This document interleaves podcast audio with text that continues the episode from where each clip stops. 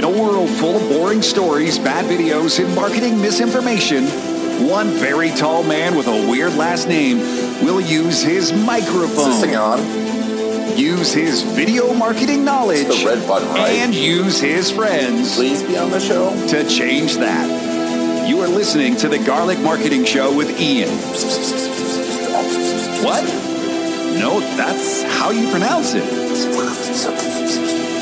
Well, if you say so. Your host, Ian Garlic.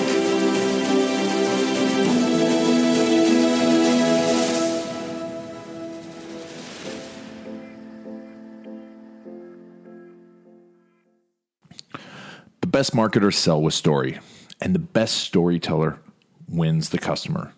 And the best stories are your customer stories. I'm going to give you the planner to create the perfect video case story for your business, just like we've done with all of our clients here at Authentic Web. Just go to ingarlick.com/plan or click on the podcast image to get to the show notes, and there'll be a link.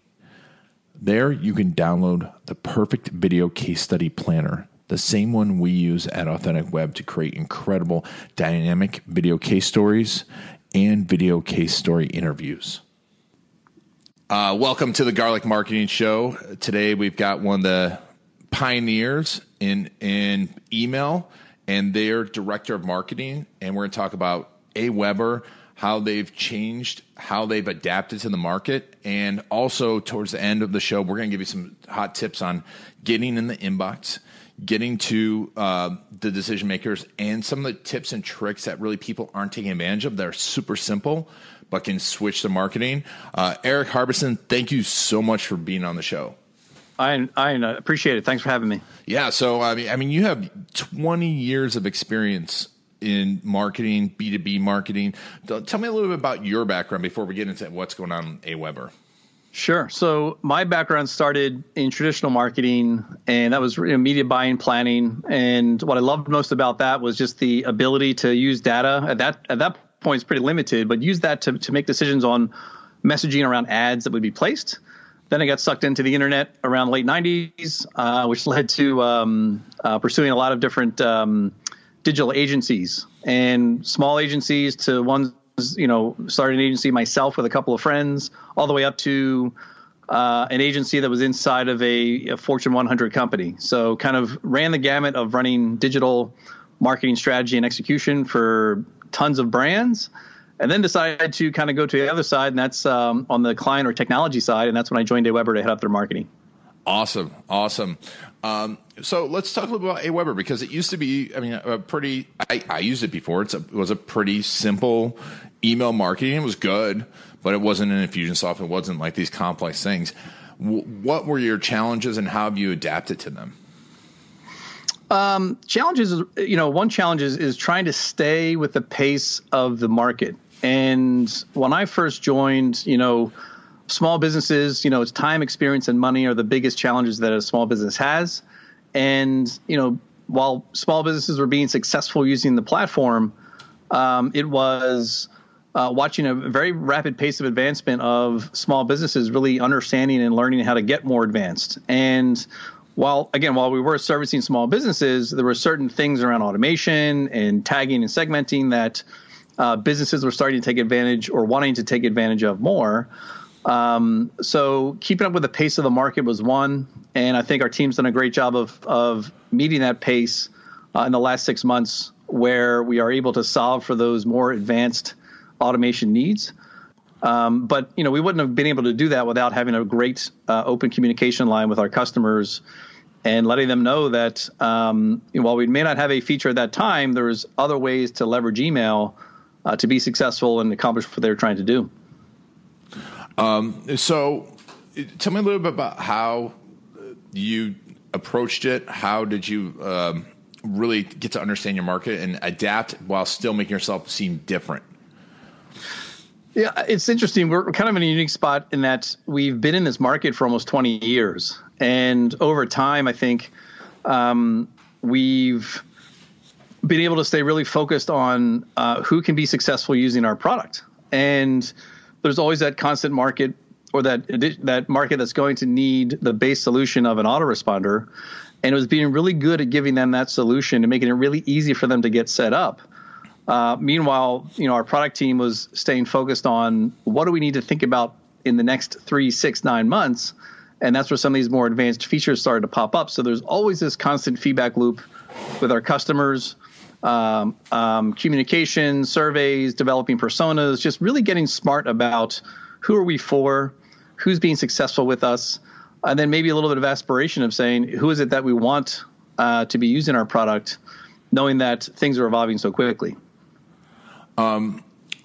So with things evolving so quickly, tell me about your role. I mean, as a director of marketing and chief marketing officer in AWeber, product development, marketing, we've had a few other companies, that do forms and software, and obviously the two have to work together. How do you make that happen? Internally, one thing that was very obvious when I first joined was, to help that communication be very fluid, was to establish a product marketing role that would be the liaison between both marketing and product. And that, coupled with, just a focus on really getting to know our product really well as a team, and just having open lines of communication, having the right meetings, not necessarily just meetings for the sake of having them, but making sure that we were, almost serving as a good feedback loop for our product team to know not just, what the customers are saying, but also knowing use cases that were specific because we are users of our own product. But we do not, do that to the extent of being blind to the market, and we certainly want to get the feedback from those customers. So having that liaison to bridge the gap was certainly helpful to make sure that anytime that there's something happening with the product, we had a way to communicate not just with customers about it, but also with target audience. Awesome. And so what are your main communication methods? I mean, obviously you have a blog. What are the ones that are working for you right now when talking to your audience? Is it email?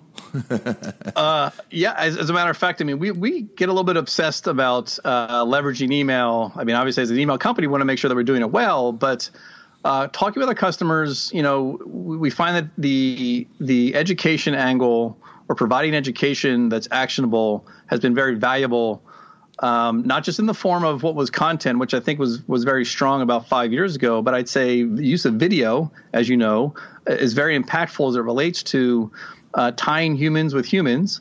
So workshops, trainings, webinars have been great ways for us to showcase some of these new features, but even just some of the basics of getting started. So I think video's kind of taken it's been something we've been focused on a lot, I'd say in the last 18 months, to getting that as an asset and vehicle to communicate not just with customers, but also with potential customers. Awesome. I love to hear that. Yeah. We have a video marketing agency.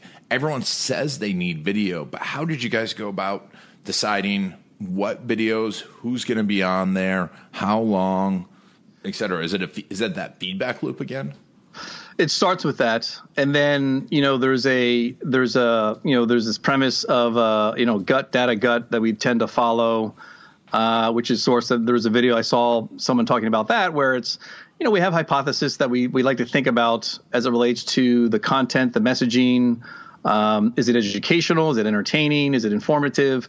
It all starts with kind of a strategic session to figure out who we're trying to reach, what's the outcome we want to happen, and then, therefore, what sort of content do we need to put in? And that leads to storyboarding, script writing.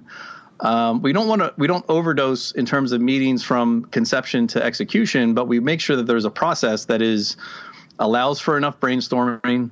It allows for enough review by stakeholders, but it also is focused on lean, meaning we want to make sure we get something that into the market, especially video, because it can be something we get a lot of feedback on quickly. Yeah. And I think that's a great thing that a lot of people, I see it too, is they overthink the video. They overthink instead of testing. And I tell people, I'm like, even if your video is absolutely horrible, people aren't going to remember it 6 months from now. So, right. But it's great to get that feedback loop. So now with video, how are you integrating video and these types of things into AWeber, into your marketing, especially into your email marketing? So in two ways. From a non-customer standpoint, we're using it as part of education for those that are looking to learn more about email, or they're using another provider and they're thinking about switching to AWeber. So we use email, so we use video in our emails to introduce our team, but introduce our team around a topic. So that would be a video from one of our content team members. We just did this recently, where I was introducing her as a subject matter expert around what to write in your emails. That just got a lot of great feedback, and it was done in a way so that there was a video that allowed for comments. And, you know, it blew our expectations away in terms of the amount of comments and feedback that people were willing to give around the excitement of this specific topic. So for us, it's introducing team members and then establishing ourselves as thought leaders. And then for customers, we use it in terms of onboarding series. So those that are getting used to the product, it's how-to videos, it's screencasts, and we can make it very specific and tactical. And to your point, we're not overthinking the development of it, and it doesn't have to be, you know, Hollywood production.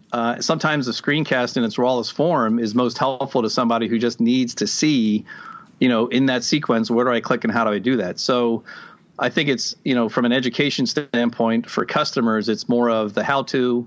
It's more of use cases in terms of watch how we accomplish X by using this feature. Very cool. I love the fact that you're getting your team involved too. And I always preach that to people. It's like, get your team involved. Yeah. You know, and especially for small businesses, that's a great way for them to, you know, take some of the pressure off the base of the business, and also for them to feel like their team is part of their family, right? I mean, I'm sure you got some interesting feedback, right, from them. Yeah. Yeah. I mean, feedback in terms of nice to put voice with face with name, those sorts of things. But the team does such a great job of articulating the importance and the value of that human interaction, but also make ourselves available. I mean, our customer support team as well. We also feature them in videos because it's real people that you're talking to, not chatbots, not, you know, automation, not offshore help. I mean, it really is people that are here looking to help you, because as a small business owner, you know, relationships are very, very powerful and very important. And we want to extend those relationship connections with our team. Yeah. And I think what you're doing can apply to any business, because additionally, it adds that level of, I wouldn't say forgiveness, but for lack of a better word, that's there. There's more understanding coming from your clients when things don't work, because they have a face to it. Do you see that? Yeah. Yeah. Yes. And that's why we have focused on introducing, like you said, other team members. So, you know, team members from our product team have been featured in videos when it comes to talking about new features, because, you know, when you send an email to this person, you want to know that that is the person that you're emailing, because it is their role to make sure that they take your feedback, incorporate it into the next release. And we want to showcase those individuals versus just, you know, only one person or a team signature or things like that. We want to make sure that by connecting with those individuals, it's important to see that you're right. Those are the real people that are here to help you. Yeah. So, you know, we talk a lot about education. We talk about staying in touch, but how much are you all selling through email? Is every email have some sort of call to action in it? Are you pacing out your sales, your direct sales emails? How does that work? So we have a sales team that is using email to connect with certain accounts and build that relationship through education first, you know, solving a problem with some content that we have, but certainly having a steady diet of valuable outreach to close that business. For the general, as a do-it-yourself, you know, software as a service, there's a steady stream that are coming through every month that are interested in trying the product. So the sell that will happen is, you know, we follow this recipe of just educating and helping first. And then as they consume more content or get deeper into the series, we're not afraid to ask them, you know, and share the importance or the value that and the benefit that AWeber can provide, and offer them, you know, for what most people don't realize when evaluating tool sets, especially in our case, is that, you know, if it's a beginner, it's, you know, the live support is big, because sometimes a 2-minute phone call is much more impactful than a 10-minute chat, and they have that option. So we kind of position those benefits that someone will get, even for the ones that are comparing on price. You know, we're 50, 70% less than the competition for the same functionality. So it's highlighting those things throughout those series as they consume more content. It's something, you know, to your point, I mean, of asking, you know, it's something we've realized, I'd say in the last couple of months, that we, you know, we're not afraid to ask, because we believe there's extreme value that someone can get. Awesome. You know, so with this now, when everyone's thinking email, you know, I've got a lot of, you know, what I work with dentists, we work with lawyers. You know, on the business to consumer side, an automated email follow-up makes sense. But on the, I mean, you have the deep experience in B2B. You know, it's, I'm sure, working with large decision makers too. How does something like AWeber fit into that mix when I'm targeting a C-level, you know, or, you know, an owner or something like that? Yeah. I mean, when you have the right contact, or you have that information, or you've identified who you're looking to contact, you know, that, the secret of providing value is usually what's most overlooked. Now, most companies will say, well, what can I provide that's valuable? I mean, I just provide a certain product or service. And I think a lot of people miss the point of, in any given industry, there's 10 things that anybody who's in the market, in the addressable market, doesn't know or could gain value from understanding. So, just using email to outreach with, you know, I thought you would like these 10 ideas, or anything that seems as kind of value that's being provided, almost like you're reading somebody's mind, is a good way to leverage email to connect with those decision makers. We've also seen that when it comes to, if someone's trying to reach the CEO or the COO or the person who's going to be able to make the decision, you know, aim to connect with the person who may be the ladder, or the level beneath them, or in a supportive role around that individual. Because in that way, think about it, if we can make the director of marketing a subject matter expert on how email can be valuable for their business, then they then are equipped to go and get the approval, and we kind of do it for them. It's kind of like when you go to a conference, you see that link for convince your boss, and they give you that email template to print out. It's that same sort of principle tied to using email, because let's be honest, like the C-levels for larger corporations may not get to every email, but they certainly meet with somebody on a bi-weekly basis on their team that may be able to bring this up as an agenda point. That's a great idea. It's a very good point, because we so many people just go straight for that ultimate decision maker because they think it's going to be a shortcut, but in the end, they're butting against a wall. And emails are great. I think that's super valuable to make them the subject matter expert with your subject. Correct. Correct. Yeah. And, you know, that does what I call is you become a micro authority, where you don't have to be an authority. That's what's great about email. You don't have to be an authority to 20,000 people if you're really targeting 500 businesses. Right. Right. And email can do that. So let's talk about getting into those inboxes. We talked about that a little bit before the show. What are some of the best ways to get in the inboxes, especially the ways that most people aren't thinking of? Yeah, that's a great question. I think a lot of businesses now, at least ones that we're serving, they think that when the email doesn't get into the inbox, automatically it's something wrong with Gmail, or it's something wrong with the email service provider. And oftentimes what happens when we dive into someone who may have that issue, they haven't emailed their list in 6 months, or they forgot where they got the names from. Those sorts of things start to come up as like, oh, wait a minute. You know, someone thinking that just having an email is good enough. Well, even now moving forward, you know, having permission and having an email that you're regularly talking to is almost a requirement. Well, it is a requirement for successful emailing. So it kind of puts the onus on the marketer to make sure that before they start sending, you know, have a good sense of how frequently are you sending? Are you sending to emails that, you know, you have permission to send to, but also they're active? Or they're active at certain levels on certain, you know, whatever messages you're sending. So that plays a pretty important part when it comes to getting the inbox. Now, if you have that figured out, well, then obviously it's the subject line, and you know, you'll you probably heard or read about, you know, all the things you want to try in a subject line. That could be its own podcast, but yeah, for sure. but to that, you know, before you even send that email, it's how are you segmenting? And I think segmenting is something that a lot of businesses are starting to do more of before they even think about that funny subject line, because if you're talking to previous purchasers versus non, or, you know, purchasers of X versus purchasers of Y, well, think about how specific that subject line could be. And I think just considering that before hitting send is going to help be relevant in the inbox. That could increase your ability to be found, but also to increase engagement. That segmenting is super important. And so when it goes beyond just purchasers, what are some of the other ways you are segmenting, and especially in the business to business area, and how are you going about it?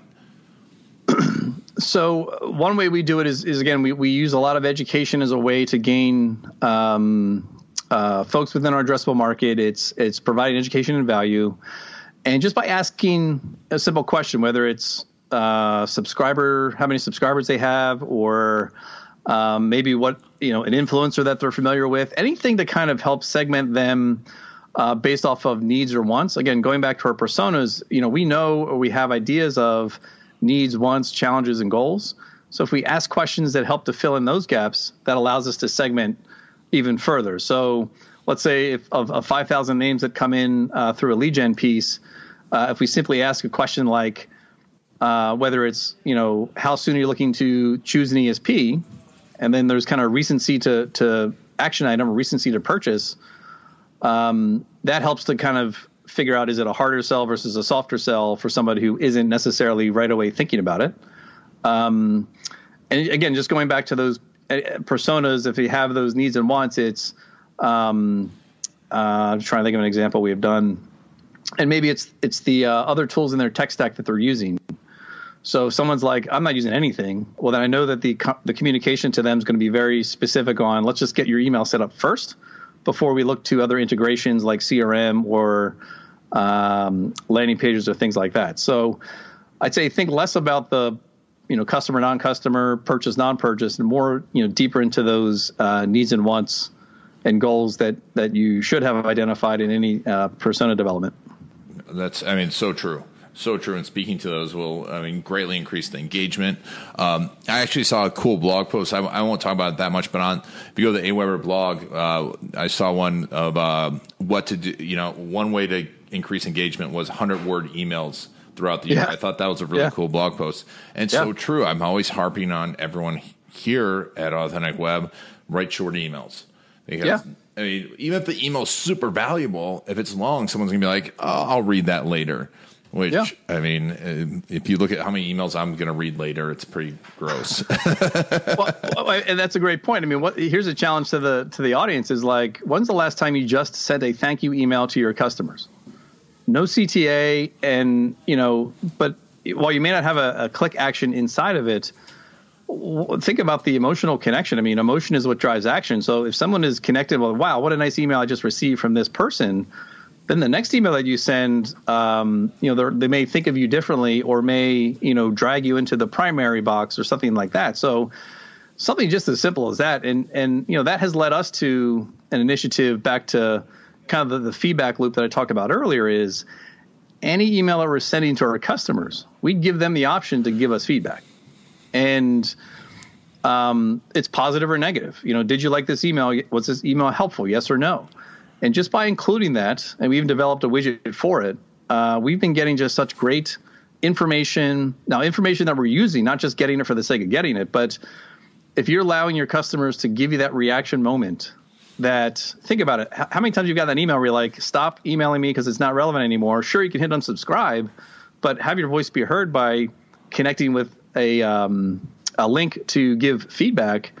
That's something we found extremely valuable. If anyone listening does anything, I would suggest, and it could be easily just a link at the bottom, you know, was this helpful? Yes or no? Like, stop guessing based off of clicks, you know, get some more context around how somebody feels.